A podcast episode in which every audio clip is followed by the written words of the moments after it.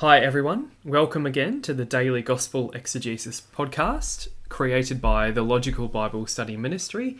Thanks for listening. As always, our goal in this podcast is to help you understand the literal sense of Scripture from a Catholic perspective. And our reading for today is Mark chapter 9, verses 2 to 10. So here's the reading you would hear at today's Mass. Jesus took with him Peter and James and John and led them up a high mountain where they could be alone by themselves. There in their presence he was transfigured. His clothes became dazzlingly white, whiter than any earthly bleacher could make them. Elijah appeared to them with Moses, and they were talking with Jesus. Then Peter spoke to Jesus. Rabbi, he said, it is wonderful for us to be here. So let us make three tents one for you, one for Moses, and one for Elijah. He did not know what to say. They were so frightened. And a cloud came, covering them in shadow, and there came a voice from the cloud This is my Son, the Beloved. Listen to him. Then suddenly, when they looked around, they saw no one with them any more, but only Jesus. As they came down from the mountain, he warned them not to tell anyone what they had seen, until after the Son of Man had risen from the dead. They observed the warning faithfully, though among themselves they discussed what rising from the dead could mean. So that's our text for today, and we're going to see here the Transfiguration, the famous event. A lot of people treat this as a bit of an awkward event because we're not entirely sure what to do with it. And that makes sense because, in a lot of ways, what happens here at the Transfiguration is a mystery. There's some aspects of it that we don't fully understand. But what's interesting about this reading is there's so much packed in here, so many references to the Old Testament, and so many different things going on theologically. And really, it's one of those texts that you could keep mining and keep learning new things all the time. So we're just going to try and uh, touch on each of the main areas. So, what's the context here? Jesus has been doing ministry all around Galilee, and just prior to this, he's announced to his apostles that he's going to suffer. And also, they should expect to suffer if they want to inherit eternal life. So, keep that context in mind. So, we're now going to begin what a lot of scholars would consider to be the second half of Mark's Gospel. And there's some interesting parallels here between the baptism, which begins the first half of Mark's Gospel, and then the Transfiguration, which begins the second half, and we'll see those parallels as we go.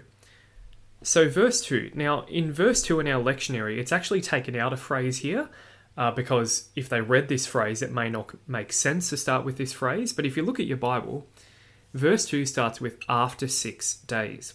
So, this is six days after Jesus has been speaking to the apostles about suffering, which is what's the, the previous thing that happened in the Gospel of Mark. So, six days later. Now, the idea of six days, some scholars think there might be an allusion here to the theophany of Mount Sinai. So, you remember the story in the book of Exodus Moses goes up the mountain, and the cloud of God's presence covers Mount Sinai for six days before God spoke to Moses. And you can see that in Exodus chapter 24.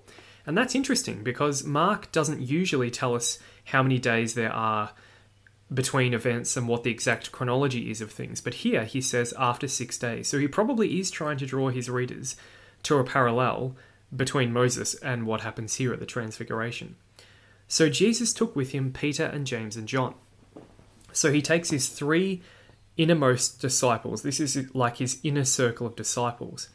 So there's some things and some events that he only allows the inner circle of disciples to see, and there's some things he only trusts them with. So from this we learn there's a hierarchy even within the apostles. So these three men, Peter, James, and John, go on to become very prominent leaders in the church. So it seems that Jesus is deliberately bringing these three because he wants them to witness this, because they are going to strengthen the other apostles, and then it's going to inform the way they lead the church in the future. So he leads them up a high mountain. In scripture, people go to mountains to be closer to heaven and to be closer to God. And this event, the fact that they go up a mountain, it seems to deliberately mirror the way that Moses ascended Mount Sinai. So you can see this as like the Mount Sinai event of the new covenant. The mountain they go up, we're not sure. It's not the name isn't given to us. Most scholars have thought it might be Mount Tabor, which is certainly in the area, although it could also be Mount Hermon, which is in the same area of Galilee as well. So the text says they wanted to be alone by themselves. So Jesus specifically wants to be away from the crowds here. He only wants his three innermost apostles to see this. He doesn't want the crowds to see what happens at the top of the mountain. So we're actually quite privileged in what we learn here because even most of the disciples did not see what is recounted in today's gospel. And then Mark says, There in their presence he was transfigured. Now, the word transfigured, it literally means his appearance changed. Now, Matthew's version actually adds a comment here. Matthew's version of the transfiguration adds that his face shone like the sun, so he became dazzlingly white.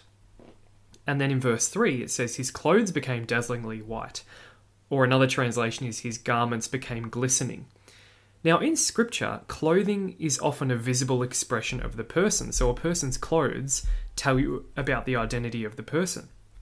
So the fact that Jesus' clothes here turn white probably is supposed to indicate his divinity or his purity, or maybe it's supposed to indicate his holiness, a holiness that can only come from God, possibly all of those.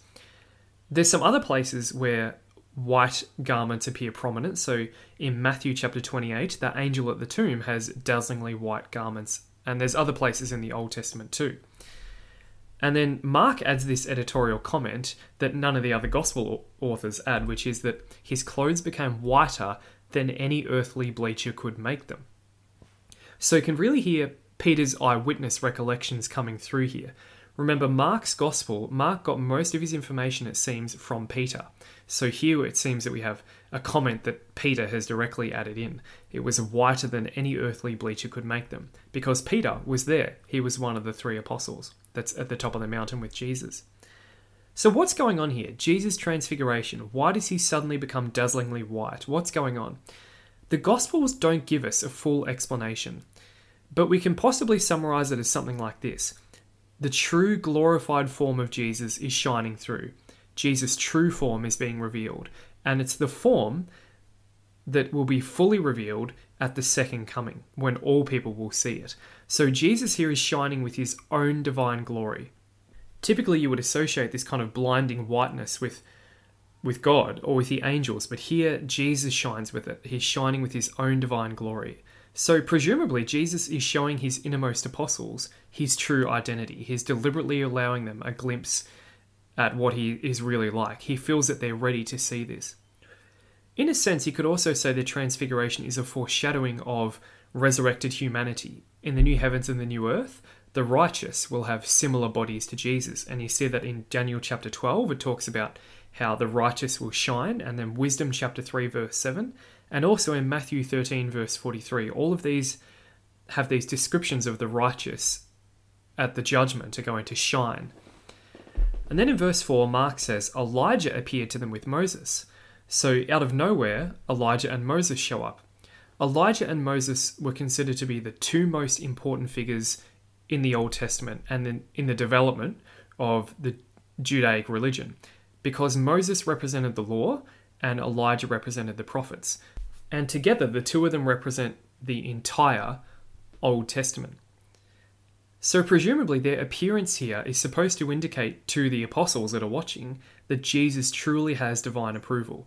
So, not only is Jesus shining with his glory, it's like God has also allowed Moses and Elijah to show up as another indicator that Jesus really does have divine approval. If Moses and Elijah are there, it must mean that God approves of it. And that's certainly the way the apostles would have perceived it. Now, try and put yourself in the apostles' shoes here. These are faithful Jews. They don't fully understand Jesus' identity yet. All of a sudden, he shines with this divine glory, and then Moses and Elijah show up, who are the greatest, most revered people in Judaism.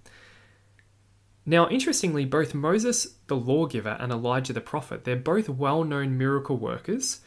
And notice the similarities here with Jesus. They're miracle workers who fasted for 40 days, both of them did.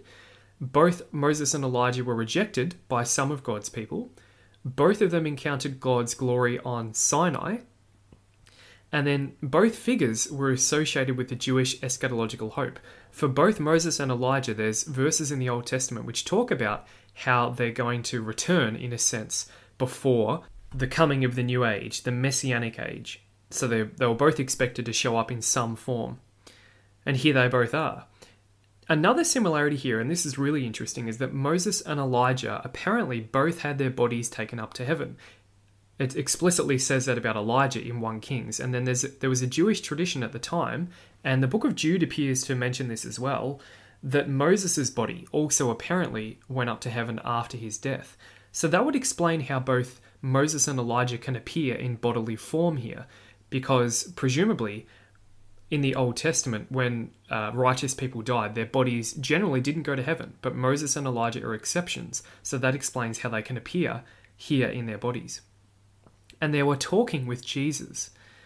Now, here we don't know exactly what they were talking about, but later, if you read the New Testament later on, we learn a little more about what they were saying to Jesus. And the language the New Testament uses is they were talking about the exodus that Jesus was to accomplish. So basically they're talking about his coming death and resurrection. It'd be fascinating to know what they actually said to Jesus here. Can you imagine this conversation between Jesus, Moses, and Elijah? Verse 5 Then Peter spoke to Jesus, Rabbi, or you can translate that master, which is it's a title of respect, which means my great one. So he's overwhelmed here. Peter is overwhelmed, and he says, "It is wonderful for us to be here." Now Peter is probably being quite genuine. He's genuinely excited by what he's seeing. This will be a truly amazing event for him and for the other apostles. He probably thinks the kingdom of God has come. Moses and Elijah have shown up, which they expected to happen at the beginning of the kingdom of God, and Jesus is shining with God's glory, he probably thinks this is it. So he says, this is his suggestion. He says to Jesus, Let us make three tents, or you can translate that booths one for you, one for Moses, and one for Elijah. So Peter probably thinks they're going to stay for a while, or possibly he wants them to stay for a while. He's trying to get them to stay. He wants to prolong the heavenly experience that he's witnessing. So, what's going on with these booths here? I want to read out this quote from the Catholic Commentary on Sacred Scripture, and this is for the book of Matthew, but it certainly applies to uh, Mark's version as well. So here's what it says When Peter suggests to build three booths, he likely has in mind the tents used for the Feast of Tabernacles, the autumn harvest festival in which the Israelites dwelt in makeshift tents for seven days, commemorating how God's presence dwelt in the tent of meeting and how the Israelites themselves dwelt in tents as they journeyed through the wilderness on the way to the Promised Land. The Greek word here translated tents is used in the Septuagint for the tents made for this feast. Significantly, the feast also pointed to a future fulfillment, anticipating the time when the nations would come to Jerusalem to worship the Lord as King in an eschatological Feast of Tabernacles in Zechariah 14 and Hosea 12. When Peter witnesses Jesus transfigured in glory, he may consider the eschatological era to be dawning and thus seeks to enter into this experience in a way reminiscent of the Feast of Tabernacles. So that's a really nice quote, I think. So Peter has all these things going on in his head. He's looking at Jesus being transfigured, he's seeing Moses and Elijah, and he's associating those things with the coming of the Messianic age. And another thing that's associated with the coming of the Messianic age is sort of a renewed Feast of Tabernacles. So he's putting all those things together, and maybe that's why he wants to build them booths.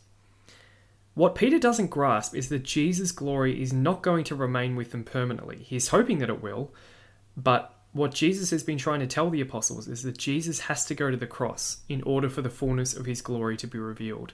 Peter doesn't get that yet, and he won't really understand that until Jesus is resurrected.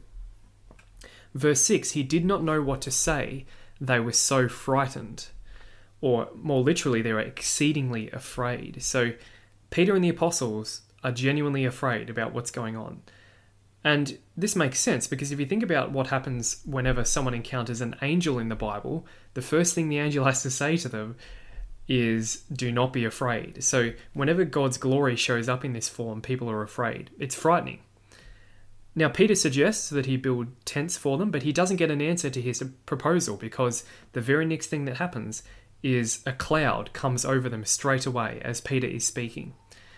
So, verse 7 a cloud came, and Matthew's version specifies that this is a bright cloud, and it covered them in shadow, or more literally, it overshadowed them. So, this language of the cloud overshadowing them, it calls to mind how in the Old Testament the cloud covered and protected the Israelites in the wilderness. Remember how the cloud followed them and led the way for them in the wilderness. In the book of Exodus, the cloud represented the very presence of God. God was considered to dwell in the cloud. Later in the Old Testament, the cloud represented God's presence in the temple, and there's some scenes where they physically see God's uh, God's presence in the temple in the form of a cloud. It was believed that God's presence left during the time of Ezekiel. There's a scene where the cloud leaves the temple. But the Jews did believe that one day God's glory would return when the kingdom of God arrived in its fullness.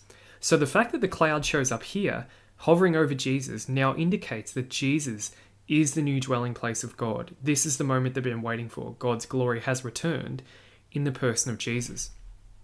Now, some scholars think that here, maybe the cloud also represents the Holy Spirit. So that would mean the Trinity is present here the Father, the Son, and the Holy Spirit. And that would certainly be a good parallel with the baptism event, where the three persons of the Trinity were also present. And then a voice came from the cloud This is my Son, the Beloved. Or you can translate that, This is my beloved Son. Again, this is exactly what the Father said at Jesus' baptism. But in the baptism, it seems that only Jesus heard the voice, but here it's directed at the apostles. The Father speaks to the apostles and says, This is my beloved Son. He wants, the Father wants the apostles to be very clear on Jesus' identity. This is my Son. And then God says, Listen to him. So I think the best way to interpret this whole event, what's the point of the transfiguration, it's a solution to the disciples doubting Jesus and his authority. Remember what's happened just prior to this event. Jesus has been telling them he's going to suffer, and they seem to be struggling with this teaching. God wants the leaders of the disciples, Peter, James, and John, to have confidence in Jesus, and he wants those apostles to teach the other apostles to have confidence.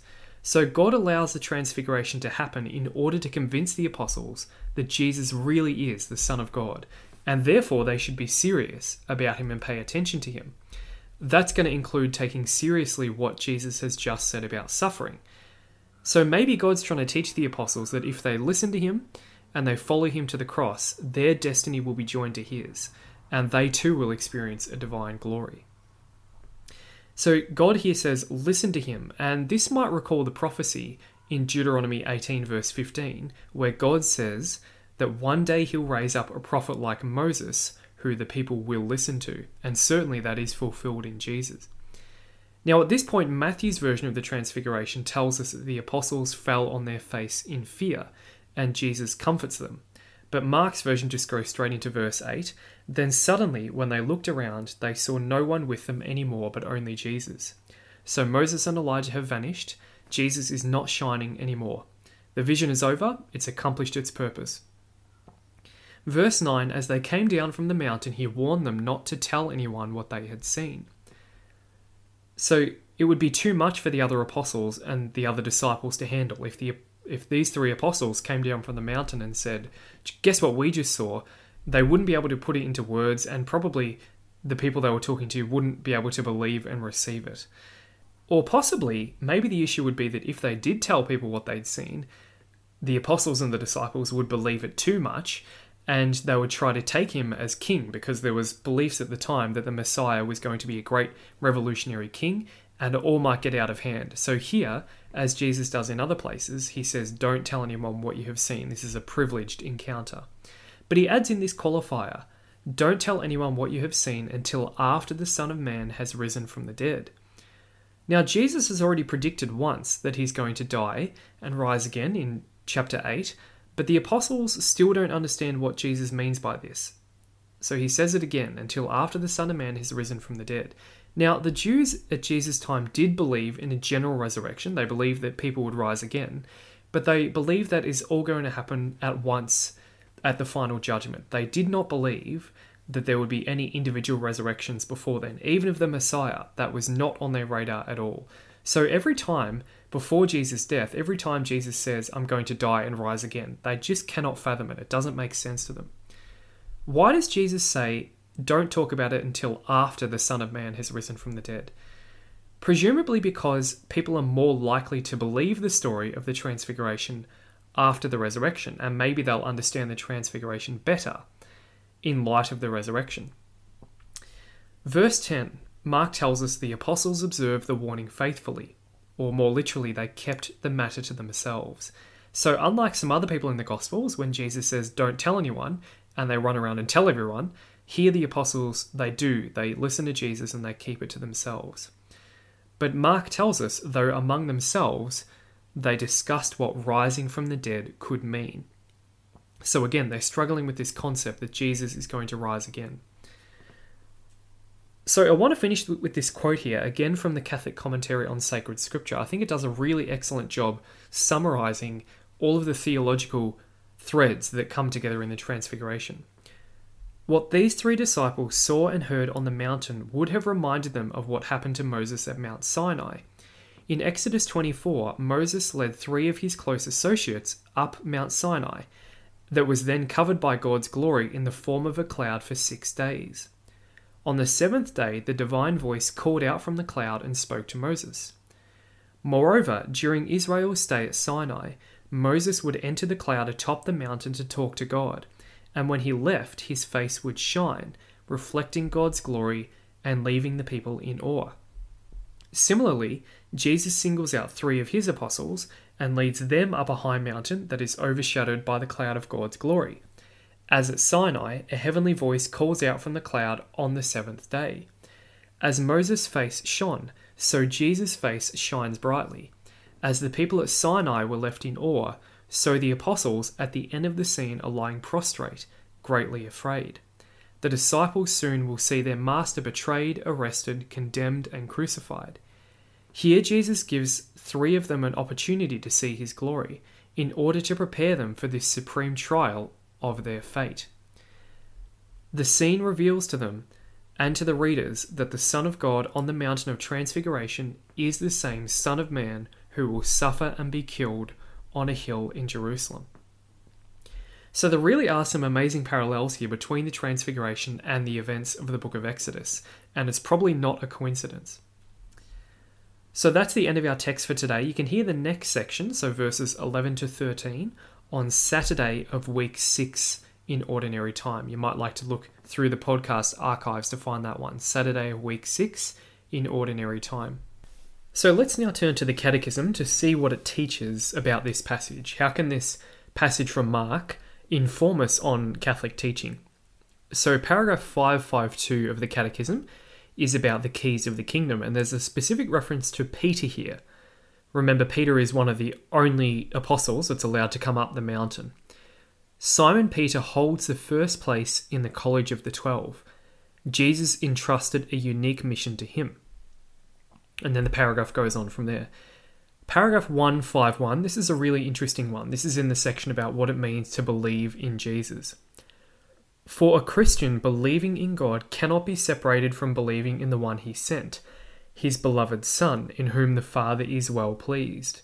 God tells us to listen to him. The Lord himself said to his disciples, Believe in God, believe also in me.